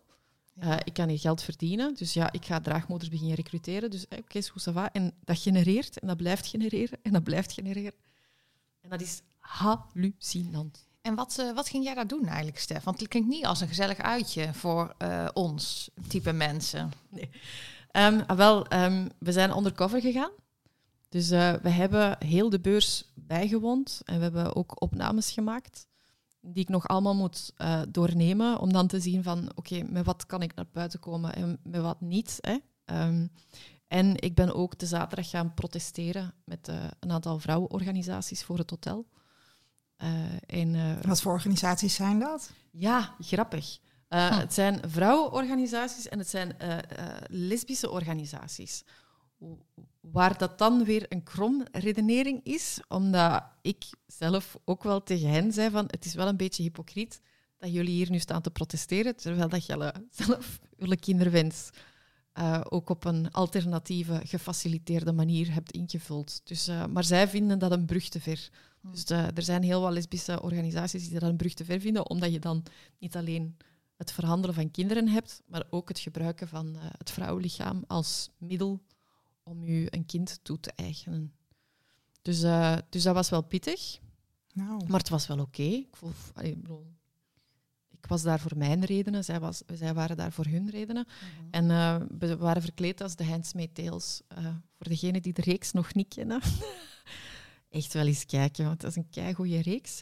Ehm, maar ik ken hem niet. Een serie. Nee, nee, nee. Is super hard, maar eh, is eigenlijk geënt op het principe dat een maatschappij onvruchtbaar wordt. En een bepaald eh, gedeelte van de bevolking vindt dat zij het recht hebben om kinderen te hebben. En ehm, de vruchtbare vrouwen die kinderen hebben gekregen, eh, gaan ehm, in huis halen. Dat is de handsmaid. Eh, om dan te bezwangeren, zodat die vruchtbare vrouw, die enkele vruchtbare vrouwen, eh, de huis des heres toch nog van een kind kan voorzien.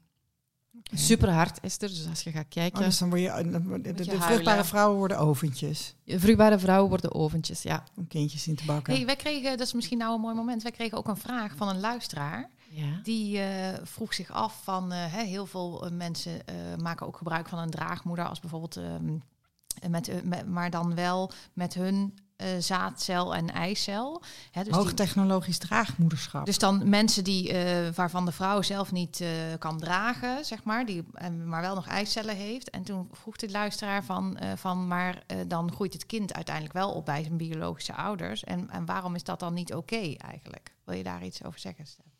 Mm, ja, tuurlijk wil ik daar iets over zeggen. Ik ken ondertussen alle constructies in verband met draagmoederschap. Hè. Dus ik ken ook inderdaad die constructie van oké, we pakken een embryo van een koppel en we gebruiken dan de baarmoeder van een andere vrouw en daar komt dan een kind uit voort. Ehm, neemt niet weg dat het, ehm, ja, hoe moet ik het zeggen? Vanaf het moment dat we zijn begonnen met donorconceptie, zijn we een bepaalde grens overgegaan. En die grens was om tegemoet te komen aan de invulling van een kinderwens. En ik vind niet dat een kinderwens te kosten kan en dat alles moet wijken. Laat staan dat je daar een. eh, ik vind niet dat je een andere vrouw kan vragen om negen maanden voor jou zwanger te zijn en risico's te lopen die verbonden zijn aan die zwangerschap. Bijvoorbeeld op die draagmoederbeurs, ik heb de prijslijsten, ehm, daar krijg je een fee als je je reproductieve organen verliest. Dus stel dat je bevalt en je baarmoeder komt mee, dan krijg je daar een centje voor. Ehm, en alleen dat al vind ik mensonterend. Dus ik kan begrijpen dat je verlangt naar een kind. Vind ik dat je daarom een vrouw moet vragen om dat dan negen maanden voor u te dragen en de risico's te lopen. Wat als het kind gehandicapt is? Wat als het kind eruit komt? Wat als het koppel uit elkaar gaat voordat het kind geboren wordt? Dus je zit al in een soort van hele complexe vijver. Ehm, en bij die draagmoederbeurs zit dat vol met advocaten die elk worst case scenario plan al hebben uitgekiend en, en uitgedacht en iedereen weet waaraan en waaraf. Neemt niet weg dat je het een vrouw gaat gebruiken en een kind gaat verhandelen. En ik vind dat mensonterend naar de vrouw toe en ik vind het mensonterend naar het kind toe. Vind ik. Er is bijvoorbeeld nu, want ik zit ook Maar het is toch niet alleen nadeel voor die vrouw die gaat dragen. Er, is, er zit toch ook een, een nadeel. het maakt het in mijn ogen ook gewoon nodeloos ingewikkeld. Mhm. Ik bedoel, Een kind heeft normaal gesproken gewoon een vader en een moeder. Dan Ja. vind ik het eerder... Allee, maar honestly, je kunt nu aan baarmoedertransplantatie doen.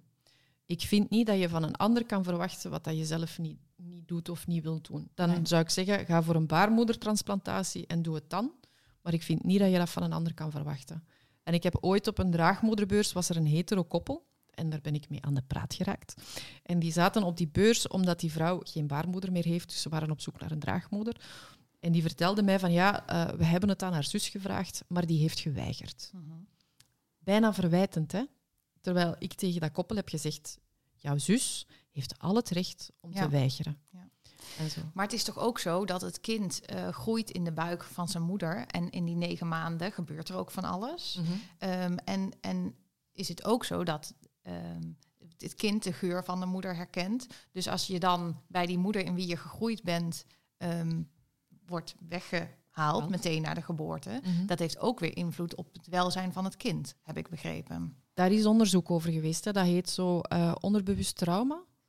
Dat je, dat je als je een kind weghaalt eh, vlak na de geboorte en weghaalt van de moeder die het heeft gedragen, ehm, dat er ergens in de genetica, maar eigenlijk ook in het onderbewustzijn, iets gebeurt en een trauma wordt opgelopen. En voor mezelf, bij die draagmoederbeurs, ook ontstellend, hè, is dat puppies mogen 8 tot 12 weken bij hun moeder blijven. Maar bij draagmoederschap moet die Meteen. kleine zo snel mogelijk het vliegtuig op om dan eh, bij die bestellende ouders te geraken. Ja. Dus ehm, Ja, en, ja, en dan nog het risico van eh, het artikel wat ik gisteren geloof ik tegenkwam van twee stellen die ehm, via IVF kinderen hadden gekregen. Maar Mhm. dat risico loop je natuurlijk ook bij eh, eh, dit. Want ehm, als je een draagmoeder gebruikt, moet de, de bevruchting ook buiten de baarmoeder hè, plaatsvinden. Met jouw eicel en de zaadcel van jouw partner. Maar er was dus een verhaal deze week in het nieuws van mensen die allebei IVF deden, maar de embryo's zijn verwisseld. Dus die mensen ontdekten na drie maanden het kind van de ander op te voeden. Dat ehm, ja, het verkeerde embryo hadden teruggeplaatst. Dus die hebben elkaars kind gedragen. En daar was dan heel groot verdriet over. Eh, en die kinderen zijn terug naar hun biologische ouders. Ehm, en, en dat las ik. En toen dacht ik van, oh ja, maar dan is het dus wel belangrijk bij wie de biologische ouders is. Want je zou ook kunnen zeggen van, ja, maar nou zijn ze al daar. En net als bij donorkinderen maakt het dus niet uit wie de biologische ouder is. Maar hier werd dus toch besloten dat dat belangrijk was en dat die kinderen terug moesten naar maar dat kan dus allemaal misgaan. En dat risico, dat, dat zie ik dan ook, wat je dus neemt met dat kinderleven. Ja, maar je ziet daar dus ook de, de dubbele moraal die we hebben. Want DNA maakt niet uit. Want de donorkinderen wordt verteld van nee, dat maakt helemaal niet uit. Het gaat erom waar je opgroeit. Maar, maar, als mensen dus niet hun eigen kindje op, opvoeden, dan is het de, de, dikke vette paniek. Kijk, en ik snap, bedoel, dit is afschuwelijk dat het gebeurt hoor. Los daarvan. Maar, maar we zijn dus echt wel heel dubbel in uh, hoe we over genetische verwantschap denken. Ja. En de ethisch die heeft altijd wel leuke uh, metaforen hierover. En die zegt ook van, we kunnen ook gewoon uh, mensen na negen maanden zwangerschap uit het ziekenhuis gewoon een willekeurig kindje mee gaan geven. Gewoon zeggen, loop maar vast naar de uitgang, wij pakken er een. Kind komt eraan, ja. kind komt eraan. Dat zal op jou lijken. Want als het niet uitmaakt, ja, precies. Ja, maar jullie, jullie, jullie gaan er toch heel lief voor zijn. Nou, dan is het geen enkel probleem. Uh, maar ja, weet je, je kan het echt goed verkopen, vind ik. ja. Ja, Of zo, sociaal ouderschap is dat. Heb je, heb je er twee gekregen? Geef je er toch eentje aan van iemand die er nog Ja, natuurlijk. Je bent toch niet egoïstisch? Ja. ja, dat vind ik ook. Maar bijvoorbeeld dat, met de, met de mix-up. Um, want er is een, uh, ooit zo een um, gelijkaardig geval geweest in Italië. Maar toen is er maar één koppel zwanger geworden en het andere niet. En die zwanger geworden. Dus er was maar één kindje. Was tweeling. Er was viel niks te ruilen. Nee, nee, er was niks. Nee, nee, nee, nee. Nee, maar dan, dat is rechtszaak geweest. Hè. Maar wat doe je dan? Wat doe je dan? Gaan die kinderen inderdaad terug naar hun biologische ouders? Stel nu dat die ouders die het dragen zeggen van ja, ik wil niet zwanger zijn van iemand anders zijn kind, want ze hebben dat ontdekt tijdens de zwangerschap, niet na de zwangerschap, hè, na de bevalling. Uh wat als die zegt van ja, ik wil dat aborteren, hè, baas in eigen buik. Hè, en dan zie je die conflicterende belangen. En uiteindelijk, als ik mij niet vergis, heeft de rechter geoordeeld dat de vrouw die de kinderen heeft gebaard, of het koppel, mhm. heeft de kinderen gekregen. Ja. Dus die kinderen... Maar dat is ook wettelijk zo, hè? Dat is ook een probleem van draagmoederschap. Je mag, niet, uh, je, je, mag dat in, bijvoorbeeld in Nederland niet doen. Dus die vrouw die zwanger is van jouw biologische kind, die is de moeder, totdat jij na de geboorte dat kind hebt geadopteerd. Dus als zij tijdens de zwangerschap of na de geboorte zegt, ja, maar ik heb nou zo gebond met dit kindje in mijn buik. Uh, ja, dus, ja, nou, ik vind jullie toch, niet aardig. Ja, ik vind jullie niet zo goede ouders eigenlijk. Dus dit kindje blijft bij mij, dan kan dat. Nee, en ook heel erg op die draagmoederbeurs is dat belang van genetica voor de papa's. En dan cocktail. Ja. Dus, hè, want, nee, nee, want er, er werd een filmpje getoond over het stigmatiserende van uh, twee papa's met een kindje. En dat werd ingeleid door een film van een, uh, van een kerel die zijn dochter ging halen in de crash. En die dan de vraag voorgeschoteld kreeg van, uh, ja, maar ben, ben, jij de papa? Dat kan niet. Een kind kan geen twee papa's hebben. Wie is de echte papa? En de vraag wie is de echte papa vonden zij stigmatiserend. Terwijl dat mijn vraag zou zijn, waar is de mama? dat. Maar daar hebben ze het niet over, want er is geen mama. Natuurlijk niet. Twee papa's, er is geen mama. En, zo, en het hard op benadrukken, dus de draagmoeders zijn de helden. Dus er werden ook verschillende draagmotors in de zaal die dan vertelden dat dat het beste was dat ze ooit hadden kunnen doen.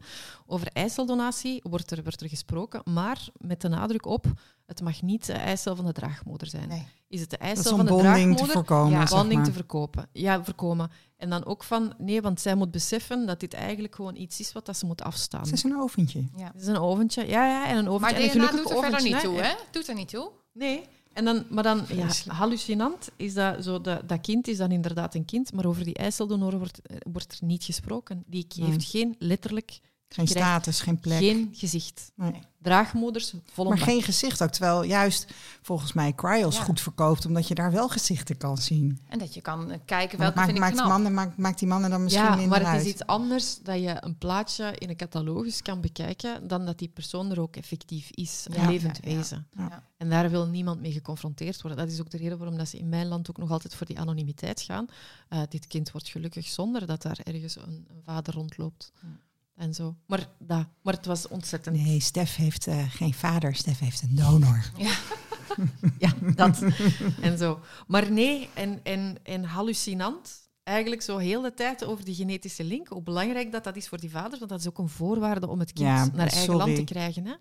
Je moet een biologische link kunnen Die dubbele standaard. Ja, heel de tijd. Echt. Ja, maar dat, was, maar, dat, maar dat speelde ook al toen wij gemaakt werden. Want mijn mhm. moeder wilde ook een eigen kind. Weet je, dus, dus dat, dat, dat is gewoon Toch? Het is heel bijzonder. Nee, adopteren was voor ons geen optie. We wilden een eigen Het lijkt kind. wel alsof mensen aan hun rechteroor dat, dat horen en aan hun linkeroor, de andere kant van het verhaal, wat eigenlijk hetzelfde verhaal is, wordt dan niet gehoord. Nee. Heel bijzonder. Maar ja, dat wordt dus ook maar half, verteld. Half doof, toch een beetje Oost-Indisch doof, denk ik. Maar het wordt ook maar half verteld, dat is ook waar. Ja, en nog eentje voor de draagmoederbeurs, als ik het mag. Ehm, maar hoe... ehm, Klinkt helemaal gezellig dat we er volgend jaar Nee, met nee, z'n allen nee, naartoe gaan. Nee, nee, misschien Ga moeten je we dat nou allemaal mee? een keer doen. Nee, nee, nee, maar zo de... de Om te demonstreren de- hè? Ja. eh, je kan geslachten kiezen. Ehm, en ehm, dan had eh, iemand geopperd van, ja, ik wil er eigenlijk twee. Maar hoe dan? Hoe dan doen ze met genetisch bepalen? Nee, je kunt als je embryo's maakt, kan je eigenlijk, als je, als je een Oh, test ja. doet, kan je zien of dat het een meisje of een Ah. jongen is. In Canada mag je geen geslacht kiezen. Dus al die American boys waren bij ons kunnen dat wel doen. Hè. Dan heb je eentje van elk. En dan ehm, eh, werd er geopperd van ja, een tweeling. Ja, maar een tweeling, risicozwangerschap. En dan vertelde een arts, en ik denk dat ik dat op tape heb, van een, eh, een koppel die via IVF, dus geen draagmoeder, zwanger is geworden. Ze hadden beslist om twee embryo's terug te steken in de hoop een tweeling te krijgen. Maar die twee embryo's hebben zich gesplitst, elk in twee. Dus die vrouw was zwanger van een vierling. Dat koppel is uit elkaar gegaan tijdens de zwangerschap, waarop dat die arts eh, al lachend vertelt van ja, eh, vier kinderen, maar gelukkig hebben we er nog eentje kunnen weghalen. Want je kan ook, als er te veel in zit, kan je dat ook reduceren. Kan, je, kan je een, een, een Een kind spuitje geven. termineren. Ja. Ja, en daar moet je dan ook natuurlijk voor betalen. Je moet voor alles betalen. Wil je borstmelk? Daar moet je voor betalen. Dus als je een kind hebt en die kind, dat kind komt eruit en wordt van die draagmoeder weggenomen, dan kan je inderdaad voor op het vliegtuig, als je een flesje wilt hebben, om jouw kind te geven, kan je daar ook nog voor betalen. En alles, op alles staat een prijs. allemaal is in wel het aan alles het gedacht, kind, hè? vind je Er is echt Ja. aan alles gedacht. Want borst, borst eh, ik wil zeggen borstmelk, omdat jij dat zei, maar in Nederland Moedermelk. moet zeggen we moedermelk. Dus ik was even in Nee, de war. Je was even, even woke, want Ja, er is, er draagmoedermelk. Nee, draagmoedermelk. Nee, nee, nee, nee, want er is... Ja, blijkbaar mag je geen moedermelk niet meer zijn. Zijn er groepen die zeggen dat je geen moedermelk niet meer mag zeggen, maar je moet borstmoedermelk zeggen, want je mag bepaalde groepen niet ehm bruskeren of te schofferen door enkel moedermelk eh, aan het vrouwelijke geslacht te linken. Oké. Dat you vind, vind ik moeilijk. Nou, ik heb nog een hoop te leren, hoor. Ja, inderdaad. Ja. Nog niet, net niet helemaal zo woke. Maar zwart, ik lag zondag om eh, acht uur eh, uitgeteld in de zetel, want dat is ongelooflijk heftig. Nou, Nou, dat, is- snap ik. Dat je het hebt volgehouden, vind ik al wonderlijk. Dat je, Ja. dat, dat je het überhaupt doet. Ja, Ik vind het echt heel knap. Dat je die stap daarin zet. Ja. Maar Ja, ik vind dat Respect het voor jou, Stef. Ja, en ook heel erg. Er stonden vier politieagenten voor het hotel. Voor een groep van dertig vrouwen die aan het protesteren waren. Of vier van die paracommandotroepen. Allee, echt. Dat ik zoiets had van, allee, kom aan, gast. Wij zijn hier gewoon een hoop vrouwen bij elkaar. Ja. Wij gaan niks verkeerd doen. Ehm, en we hebben ook niks verkeerd gedaan, maar, eh, maar ontstellend eigenlijk. En gordijntjes dicht. Dus eh, heel dat Mhm. hotel, alle gordijntjes dicht, want de, de, de aanwezigen mochten niet geconfronteerd worden met het protest. Maar jij sliep wel in datzelfde hotel. Ja, ik ben dat. Heb je vrienden gemaakt? In het hotel? In de, in de bar? Eh, nee, maar eh, ik kwam ze natuurlijk wel tegen in de lift, hè, heel de tijd zo. Hè, de mannen met hun badjes. Eh, nee. En, ik, eh, en Dingen was daar. Er was een Hollandse die mij wel kent. eh, Wilma, denk ik, of zoiets. Maar, eh, maar alle geluk dat je, dat je mondmaskers, je moet mos, mos, Oké. mos- mondmaskers Ja, dragen. hè. Dat is een geluk bij een dus ongeluk. dat is wel tof, want, Ja. ehm, want ze hadden mij waarschijnlijk wel herkend. Ja, ja dat zit er dik in. Ja, als eh, inderdaad. beroemd, eh, beroemd Vlaams donorkind. Ja, Ja. bekendste activist eh, Ja. Van de lage landen. Ja. Gaan we door? Of Ja, eh, wou je nog meer kwijt over Nee, de nee, nee, nee, nee, dat is. Ik heb, eh, ik, heb, Ja. eh, ik heb gezegd wat ik moest zeggen en de rest volgt nog ergens in een Goed blog. gespuit. Ja, we hebben nog ook eh, een mooi nieuwtje, want dat deelde Els gisteren. Onze favoriete familiedetective eh Els Leijs. Ehm, Els die, eh, is betrokken bij een tv-programma. En dat tv-programma heet De Reis van je Genen. Dat gaat op RTL 4 uitgezonden worden vanaf 7 december. Eh, met Carolien Tensen. En dan eh, kan Carolien heel veel goed maken eh, eh, wat ze eerder bij DNA onbekend eh, met eh, een, eh, een STR-testje van eh, het CWZ eh, eh, verklooide. Door te zeggen, ach, nu zullen jullie nooit weten of je broer en zus bent. Ehm, Nu, wordt er, nu wordt er een programma gemaakt met dezelfde methode waarmee wij met de DNA, de- met de donordetectives eh, vaders vinden. Ja, dat is echt fantastisch. En, dat is echt de lobby van Els ook, want die, eh, die Ja. houdt gewoon niet op. Nee, die heeft daar echt jarenlang eh, voor gestreden Ja. dat, eh, dat dit er zou komen. Ook heel trots op Els. Ja, absoluut. Absoluut. En op Carolien, want het is natuurlijk fantastisch dat er gewoon, eh, ja, dat die dames. eh, eh, Samenwerken Ja, en, en iets moois maken. fantastisch. Ja. Echt. Dus eh, ja, wij gaan, wij gaan sowieso kijken. Ja. En eh, ja, En iedereen die luistert ook.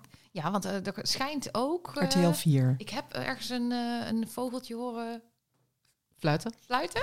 ik weet niet hoe je het zegt. Ik wil dan weer een spreekwoord gebruiken dat ik niet weet. Dat er ook wel een donorkindverhaal in zit. Oké. Oh, nou dan niet moeten we dat zeker zeggen, maar kijken. bij deze... Oké. Nee, ik vind dat iedereen moet kijken, omdat het zal nuttig zijn voor iedereen die op zoek wil gaan. Ja. Maar bovenal hoop ik van harte dat zoveel mogelijk mensen zich gaan registreren Ja. in internationale DNA-databanken, zodat...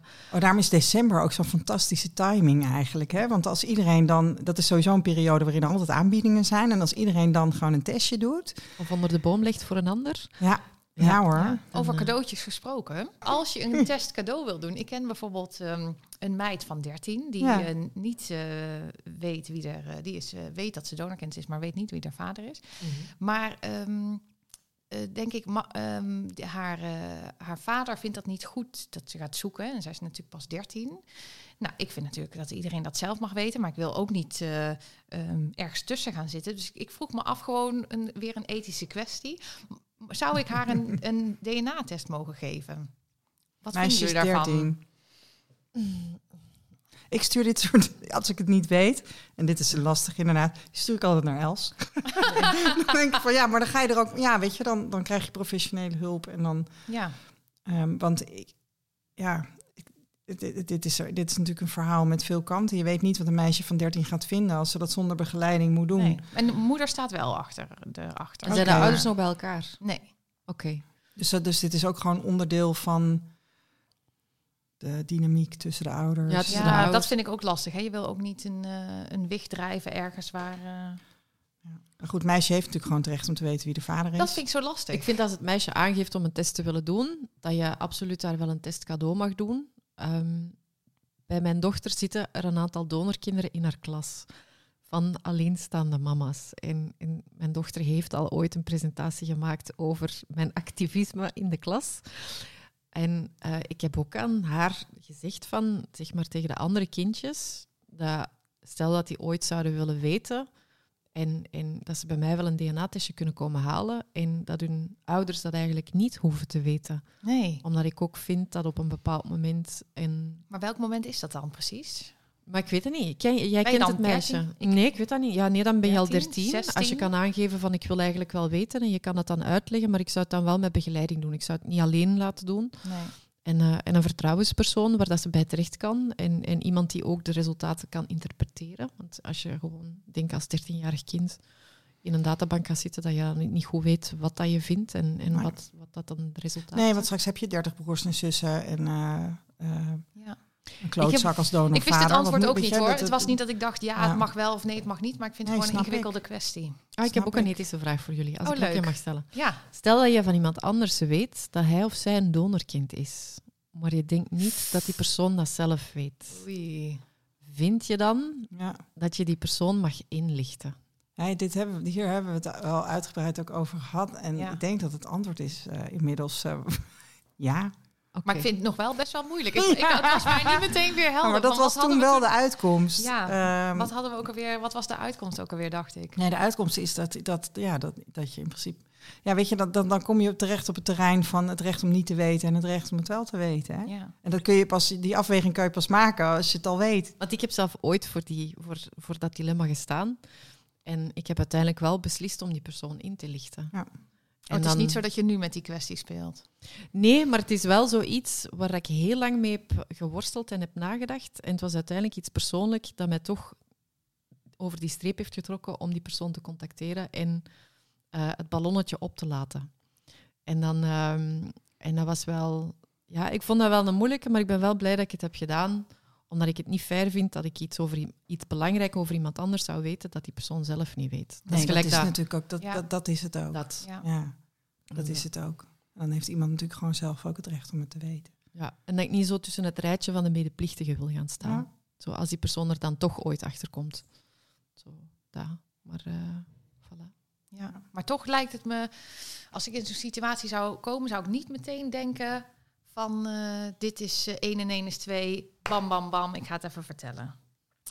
Nou, Esther, gesprek Fion, wilde je daar nog iets over kwijt? Ja, ik heb samen met iemand anders uit het, uh, met Inge, uit het bestuur van Stichting Donorkind, een gesprek gehad met Fion. Want ik had, dat hebben we even verteld, ik had van de zomer contact gezocht met, met de directeur over een aantal zaken. En een van die dingen is dat ze dus mensen aan elkaar koppelen zonder dat er DNA-onderzoek aan zit. Dus op basis van administratieve matches worden mensen als familie aan elkaar voorgesteld.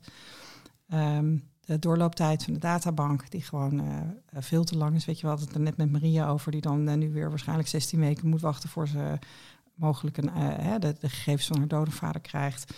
nou, als je je meldt bij de, bij de FIOM KID DNA databank, dan is de doorlooptijd op dit moment ook vier, vijf maanden. Um, nou goed, dus daar hebben we, daar hebben we onder andere over die zaken hebben we gesproken. Wat wel heel leuk is, is dat er nu een dame in dienst is ik heb in het verleden wel wat wisselingen gehad, waardoor het ook lastig afspraken maken was. En deze dame die is heel voortvarend. Um, die, die, die helpt ons ook met een, uh, met een zoektocht. Uh, ze heeft een DNA-match in MyHeritage met iemand voor wie we zoeken, met, met de donor detectives. Daar helpt ze ook bij, weet je. Dus dat is, oh, dat, dat is, al in een hele andere sfeer dat dat, dat, dat gesprek dan, dan plaatsvindt. Um, en um, nou ja, goed, we hebben het erover gehad in hoeverre het mogelijk is om DNA-onderzoek dan standaard onderdeel te maken van het matchen van mensen. Nou, voor na 2004 uh, ligt dat ingewikkeld omdat het VWS het dan niet wil betalen, want uh, dan is er wetgeving en dat hoeft allemaal niet. voor 2004 kan het wel. Kan FIOM dat gewoon zelf beslissen, omdat voor donorkinderen van voor 2004 in principe dat DNA-onderzoek gewoon betaald wordt. Betekent wel weer dat het allemaal nog langer duurt. Hè? Dus dat je dan je administratieve match hebt en, en dan moet je nog in de DNA-databank en dan moet je dus nog weer vier, vijf maanden wachten. Maar goed, we hebben er wel op aangedrongen om dat standaard onderdeel te maken van de werkwijze, omdat er, uh, we weten gewoon uit ervaring dat die administraties van die klinieken en dat al die toezeggingen die in het verleden gedaan zijn en zo, dat weet je dat er gewoon dingen niet kloppen. Nee. Dus we durven daar niet op te vertrouwen. En dat is nu ook bij SDKB onder de aandacht gebracht uh, gisteren door een, uh, in een gesprek met, uh, met het bestuur van Stichting Donorkind en het bestuur van SDKB. Oké. Dus daar proberen we ja, in ieder geval gewoon aandacht te vragen voor hè, dat, dat, dat dat op een zorgvuldige manier gebeurt. Want je wil niet dat mensen aan elkaar voorstellen op basis van een administratie die mogelijk niet klopt. Nee, Je wil daar toch een check niet. op hebben. Ja. Dus dat, uh, nou ja, dat is uh, opgevend in ieder geval. Ja? Ja, vind ik wel. Ja, weet je, ja, en over die doorlooptijden, nou, daar gaan we nog over verder praten. Mm -hmm. Ik verwacht eerlijk gezegd niet echt uh, op korte termijn een oplossing daarvoor. Ik denk wel dat je gewoon uh, dat, dat FIOM ook heel helder moet blijven communiceren. Dat als je broers en zussen wil vinden, dan moet je niet bij ze zijn. Nee. Dan moet je gewoon uh, bij een internationale databank testen. Ja. Want ja, weet je, dat is gewoon niet hun business. En er zijn nog steeds donorkinderen die erin staan, die, die denken dat ze broertjes en zusjes gaan vinden. Ja. ja, en dat zijn eerder uitzonderingen dan de regel. Dus knoop het in je oren. Ja. Hopen dat ze allemaal luisteren die ja, in de databank precies. staan. Ja, nee, weet je, dat, dat is gewoon echt wel heel belangrijk. En, uh, en dat, dat, dat onderkennen zij zelf ook hoor. En die, die, die doorlooptijden die zijn een zorg. Um, maar goed, dat, uh, dat, hebben we niet, uh, dat is niet 1, 2, 3 opgelost. Nee. Nou, en ik uh, ben meer in de stand van uh, Maria dat ik denk, nou, eerst zien dan geloven of ze dat echt gaan doen met dat uh, matchen met DNA. Maar ik hoop het wel natuurlijk. Ja, weet je, voor donorkinderen tot 2004 is het denk ik geen enkel probleem. En dan is het ook een kwestie van communicatie. Um, dat, je, dat, je, dat je wel overtuigend moet zijn dat iemand Ja. inderdaad dat het erbij hoort om Ja. even een DNA-test te doen. Ja, en dat het dus niet inderdaad zomaar te vertrouwen is. Dat, Nee. Ja, ik vind ook, dat hoort bij informatieplicht. Hè. Mensen Ja. correct informeren. En dan is het aan de mensen zelf om te beslissen, ja, wat wil ik en, en hoe Nou, kan ik ik vind dat dan- eigenlijk die keus niet. Voor mij mag het echt wel gewoon standaard onderdeel zijn van. Weet je, want anders ga je dus alsnog. ja. Als iemand het niet wil, dan wordt hij dus alsnog gewoon voorgesteld. ja, Dus. Nee, dat, nee, nee, dat nee, is maar ik bedoel, de- testen bij de, bij, de, bij de internationale DNA-databanken. Ik vind sowieso de vis dat VIOM moet zeggen, eh, op papier worden jullie aan elkaar gelinkt. Maar er zijn ondertussen wel genoeg voorbeelden Ja, om een extra papiertje, bewijsmateriaaltje, onder de vorm van een DNA-testje. En dat, dat dat er gewoon bij hoort. Maar dat je start eigenlijk met het feit van dit is informatie, we trekken dit in twijfel. Of we zijn hier niet 100% zeker van. Ja. Doe sowieso de vis een test. ja. En dan ben je 100% zeker. Ja. Want je kan daar niet 100% zeker van zijn, want we weten dat het ook vaak is misgegaan. Nou ja, weet je, er is vaak genoeg beloofd dat er in, in een gezin de, de, de kinderen van dezelfde donor eh, zouden worden gemaakt. Ja, Zeker. Ja, en je wilt ook gewoon... We weten uit ervaring dat dat, dat, dat uh, 9 van de 10 keer niet klopt. Nee, inderdaad. Ja. ja. en je wilt ook zeker zijn dat als je iemand introduceert Tuurlijk. in je leven, dat dat effectief Ja. je biologische Oh, halfzus of je halfbroer is. Ja. Of je vader, of weet ik veel wat. Ja. Ja. Want ik heb nu ook een, eh, een, eh, een case lopen van een, een vrouw die mij heeft gecontacteerd. Geen donorkind, maar eh, een buitenechtelijk kind. Waarvan dat de minnaar een donor is geweest. Hè. Dus het wordt nog wat ingewikkelder. En die vertelde van, eh, die man wilde eigenlijk in het leven van haar komen, maar ook in het leven van, zogezegd dan, de biologische kleinkinderen. En Ik heb wel opgeworpen van, sorry, maar dan eerst een DNA-testje. Ja, Bij mij komt er ook niemand binnen Nee. onder het mom van dit is mijn biologische vader, Nee. als, het, het- als het niet is. En zo. Dus, eh, maar ik ben wel benieuwd. Verstandig inderdaad. Ja, tuurlijk. En zij heeft daar recht ook om eh, die duidelijkheid te krijgen. Nou, het is wel grappig dat je het zegt, want ik eh, zou het liefst ook een DNA-test eh, met mijn donorvader willen, maar die wil dat natuurlijk sowieso niet. Mhm. Dus eigenlijk soms, eh, hè, dat- door al die gekte die in deze wereld gaande is, denk ik nog, kijk, bij mij is natuurlijk eh, met DNA bevestigd en het kwamen bij drie, drie broers uit hè, met stambomen, dus ik weet wel dat ik daarvan ben. Maar soms denk ik toch nog van, maar dat komt gewoon omdat je in een wereld bent opgegroeid waar, denk ik, waarin Ja. veel gelogen is, Ja. denk ik toch nog van, ja, maar dadelijk is het een andere broer. Ja, maar ja, ik zou het ook helemaal niet gek vinden als je een broer, in ieder geval, weet je, de, de, de, de, de, de oom waar je contact mee hebt, als je hem vraagt om te testen. Ja, maar die wil niet testen. Oh, Nee, want het is een beetje eh, bang, denk ik, voor eh, eh, je DNA afgeven aan, eh, aan een Amerikaanse DNA-databank. Ja, maar ik kan één op één testen. Hè? Ik kan eventueel niet in een Ja, internationale of bank internet, zitten. ja, precies, maar sowieso aan een databank. eh. Dus ja, dat, eh, ja, daar kan- je niks doen. Hè, dat aflevering niet 3 wil. even luisteren, hè? want Ja. daar had Els wel, eh, die had Ja, daar wel tips. wat oplossingen en Ja, tips eh, ja, ja. voor. Ja, Nou, lieve mensen, zijn we rond of hebben we nog ja wat? nee, we gaan broodjes maken. We Ja, gaan lekker, maken, eh, lekker eten. Ja, lekker eten. Ja, en ons vast voorbereiden op, eh, op het levensverhaal van Stef. Wat Ja, eh, heel ja. indrukwekkend is en wat we vanmiddag Nee, goed, want ik denk namelijk dat als je dat apparaat aan laat staan, dat we gewoon, eh, we kletsen wel door. Ja, daarom, Want, nou, die dag die komt wel om. Nou, Stef, alvast heel erg bedankt voor eh, alles wat je hier gedeeld hebt en, en, eh, en je activisme. Mm. En dat je dat aan ons wilde vertellen. Eh, mocht je nou luisteren en denken van, hé, hey, wat een leuke podcast, dan eh rate ons vooral in de, in de podcast-app waarin je luistert. Dat is hartstikke fijn, dan kunnen andere mensen ons weer beter vinden. Ja, deel de podcast. als Deel de dat, podcast, eh, mag Als je ook. dat aandurft. Ja. De volgende keer is eh, in december is dat is eh, Tamara te gast en dan is het thema eh, wat als je donorvader je tegenvalt, als je teleurgesteld bent over wie het is. Oké. En eh, heb je vragen voor ons, dan kan je ons mailen aan naar eh dekwakkwaakt.gmail.com. En ze zijn ook te vinden op Insta met de naam @dekwakkwaakt. Ja, en vergeet niet die ervaringsverhalen hè, met die overheidsorganisaties, of die organisaties die door de overheid betaald worden, die, eh, die voor ons zouden moeten werken. Ehm, mail je ervaringen met SDKB en of Fion aan um, dekwakkwaakt.gmail.com. De muziek die je hoort is Speak Easy van Shane Ivers en op www.silvermansound.com. En eh, ons hoor je volgende maand weer. Tot de volgende keer.